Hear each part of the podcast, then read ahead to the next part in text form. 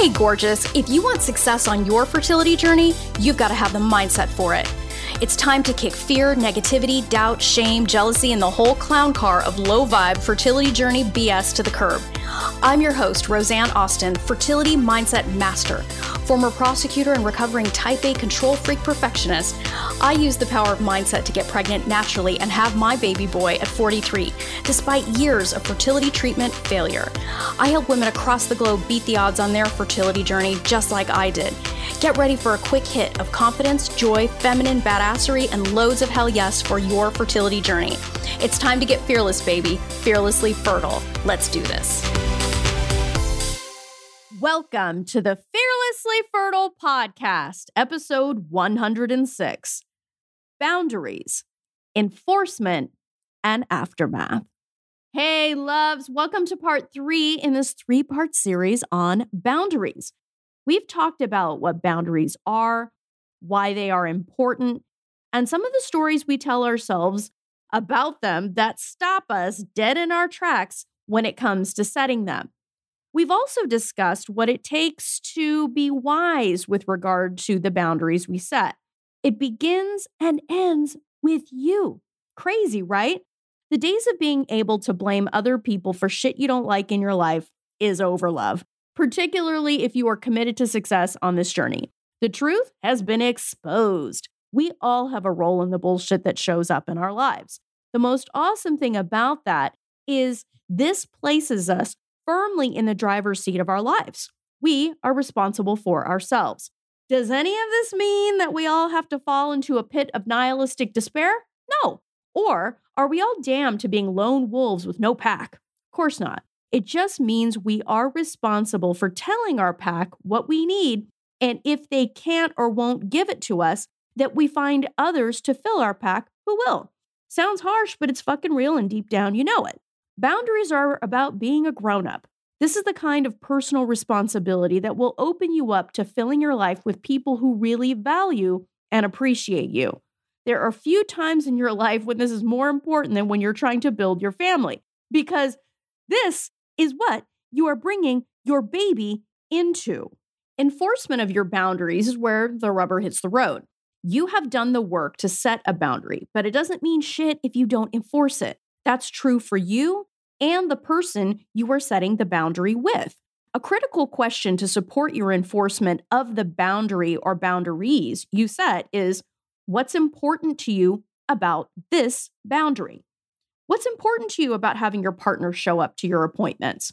What's important to you about your doctor not bringing up surrogacy again? Even though you think it's awesome, have no judgments on it other than it's not for you. What's important to you about your mother butting out of when you are having a baby? What's important to you about your friends knowing that you don't want them to feel sorry for you?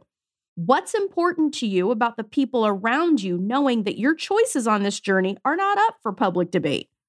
What's important to you about your partner knowing you are working on you as you live this journey and you expect their support in that process? What's important to you about having your BFF send you a text once a week telling you she loves you just as you are? There are myriad other boundaries you can set, but the foundational inquiry is about why the particular boundary is important. You have to be able to state precisely and concisely why it's important, not just to yourself, because that's going to make life a hell of a lot easier when it comes to enforcing it, but also makes it very clear to the other person, the person you're setting the boundary with, why they should heed this boundary. When you have this crystal clear in your head, you'll take a stand for it if it actually means something to you. And you better get good at standing up for something. As the mother of a miracle baby, you have a responsibility to stand up for that child, protect them, and be your best for them, rather than perpetuating generations of bullshit and smearing your limiting beliefs all over them. Just keeping it real, baby keeping your eye on the prize here. I honestly believe that as women on this journey, we have a very special wake up call that other women don't. By the very nature of the fact that becoming a mom was not an easy road for us. With the blessing of our miracle babies bestowed upon us, I believe that we have a unique opportunity to be awake and see the wonderful gift we have been given. Therefore, being particularly assiduous in showing up with excellence to the role of mom. I said assiduous, not officious or perfect, simply striving for better at every turn, not from a lack of contentment, but commitment. I'm not saying women on this journey are better or worse. Rather, we have a unique level of awareness. We are smart to use that awareness to our advantage. Now, there is a very real vulnerability in setting and enforcing boundaries. But if you intend to get anywhere in this life, it takes a degree of that because you're letting people see truth. In the end, it's way less work than being fake. To enforce a boundary, it starts with telling the people that will be immediately impacted by the boundary you set what it is. This isn't what we call strict liability under the law, where a lack of knowledge fails as a defense. When it comes to the people you care about in your life, you have to tell them what the boundary is to fairly enforce it. Tell them in an even handed way so they can understand, ask questions, and confirm their understanding of it. This is why setting a boundary in the heat of battle is a recipe for disaster. The other person ain't likely to be listening. They will either be too defensive or distracted by the conflict to fully hear you. That sets you and them up for misery. This is why setting a boundary when things are calm is awesome. Be open, unapologetic, and loving. Remember, setting a boundary is not about tyranny. It's letting people know what works for you and giving them a chance to show up for you in that way. If they cross the line, it is your responsibility to tell them. Only immature high school girls expect people to be mind readers. Expecting other people to guess and read your mind is a form of victimhood that reeks as bad as yesterday's catch rotting in the sun. Quit it. Stand up straight and tell people what you want. That being said, expect that once you start setting boundaries, other people may start setting them with you. That is awesome. You don't want to hurt other people. This is a two way street, which makes perfect sense. As a side note, this is a rather interesting reason why people don't like to set boundaries. They don't want to be responsible for having to abide by them with other people. Notice if this comes up for you. It's an interesting piece of information to have. Sometimes people who don't enforce their own boundaries are the worst offender of those held by others. It's fascinating. Overall, the awesome thing about having boundaries is everyone's got the goddamn playbook. Everyone has a playbook. Everyone knows how to play this game. And it's awesome. It gives everyone an equal footing and equal chance at success in any given relationship, personal or professional. Let's now talk about the aftermath. If you think setting and enforcing a boundary is tough, well, that's because you haven't played the whole tape through to the aftermath. What I call the aftermath is the period of time immediately following the setting and or enforcement of a boundary. This is the period of time when the recipient of the boundary gets to sit with, accept, or decline the boundary that you set. This is when you really have to batten down the hatches and steady your stance in the ring. Sometimes the aftermath is fantastic. The person you set the boundary with is receptive, accepting, or even grateful that you set it so they know which way the wind blows with you. Other times, the aftermath may include the other person wrestling with their own conflict over the boundaries. This is not unreasonable either, but in the end, their own conflict is not yours nor is it your responsibility to unfuck any conflict they have with your boundary. And finally, there will be times when the other person flat out rejects your boundary outright or tries to parse it out or selectively respect it, which one can argue is still a rejection of your boundary, just a little less honorable than an outright rejection. Parsing your boundary or selectively abiding by it is just manipulative and gross. At least when someone outright rejects your boundary, you know where they stand and can respect their forthrightness, as opposed to the snake who lies in wait trying to manipulate or cajole you.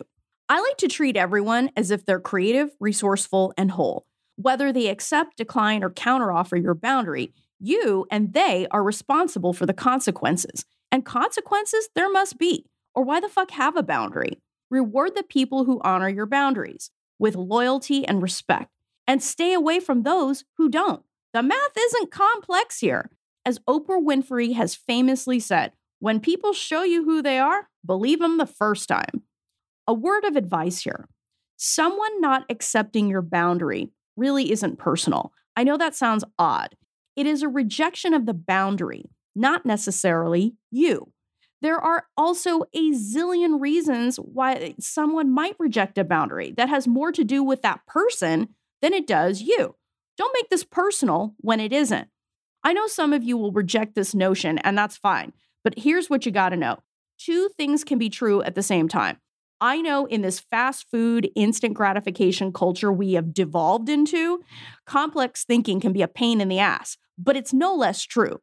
Someone can love you and decide their needs are simply more important than having you in their life. So they choose the consequence of having a lesser role in or not being in your life at all.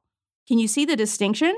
Let me give you an example. If you are with a partner that won't consider IVF at all, I mean, won't budge, and let's say their low sperm count is the issue. So, the best possible scenario for you is IVF if you want to have a baby, and you know you want to have a baby. And you also know you're not willing to leave the earth without that purpose being fulfilled. Then, can you see how, even though you might love your partner, they have set a boundary that you simply can't abide by? It doesn't mean you don't love them. You simply aren't willing to subordinate your valid desire to be with them. It's not personal.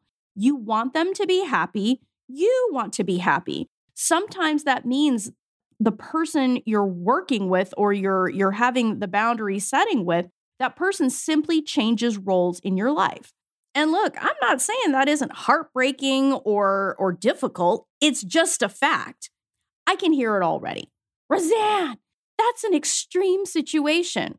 Well, sometimes a very extreme example can provide the contrast to properly make the point. And certainly there will be way more subtle situations than this kind of an extreme. But once you get your head around the idea that you have boundaries, enforce them, and can still love people, you will be able to handle the subtleties. Said another way, when you can wrap your head around the black and white situations, you can better fucking handle the grays. Remember, it ain't personal. The growth is in the aftermath, and two things can be true at the same time. Finally, no matter what someone does, focus on the love you have for them. It will keep you from making rash statements or judgments you may later regret. That, my loves, brings this particular series on boundaries to a close. Here's an exercise to take what I've taught you here to the next level. Enforce a boundary. Step one communicate a boundary that means something to you to someone you love. Step two enforce it and be the wise woman who stands up straight in the aftermath. Third, if you've loved this series on boundaries, share it with someone you love. Text them the link to this podcast or take a screenshot of this episode and post it to your Facebook or Insta stories tagging me. You just never know. This can be a really powerful catalyst to a conversation that changes everything. Love. What you think and believe is the difference between success and defeat in life and on this journey. Your mind is either propelling you toward the dream or it will be the 800 foot ice wall that blocks it. There is very little in between. This journey is a unique opportunity to prepare for being the mom you know in your heart you desire to be. Your mind can help you conceive and receive this baby. Don't let the one thing you can't control, that's your mind, be the missing link. My Fearlessly Fertile Method program is for women who intend to get pregnant in the next 12 months and say hell yes to covering their bases mind, and body. So you don't have to look back on this time in your life with regret, knowing you didn't cover your bases. I work with women who are committed to success. To apply for your interview for this program, go to my website, www.frommaybe2baby.com, and apply for an interview there. My methodology has helped women around the world make their mom dreams come true. Their results speak for themselves. If you don't have a mindset for success on this journey, baby, you got a gaping hole in your strategy. Let's fix that shit and set you up for success. Don't let the block between you and your baby be you.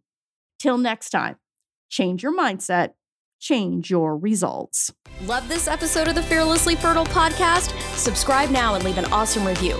Remember, the desire in your heart to be a mom is there because it was meant for you. When it comes to your dreams, keep saying hell yes.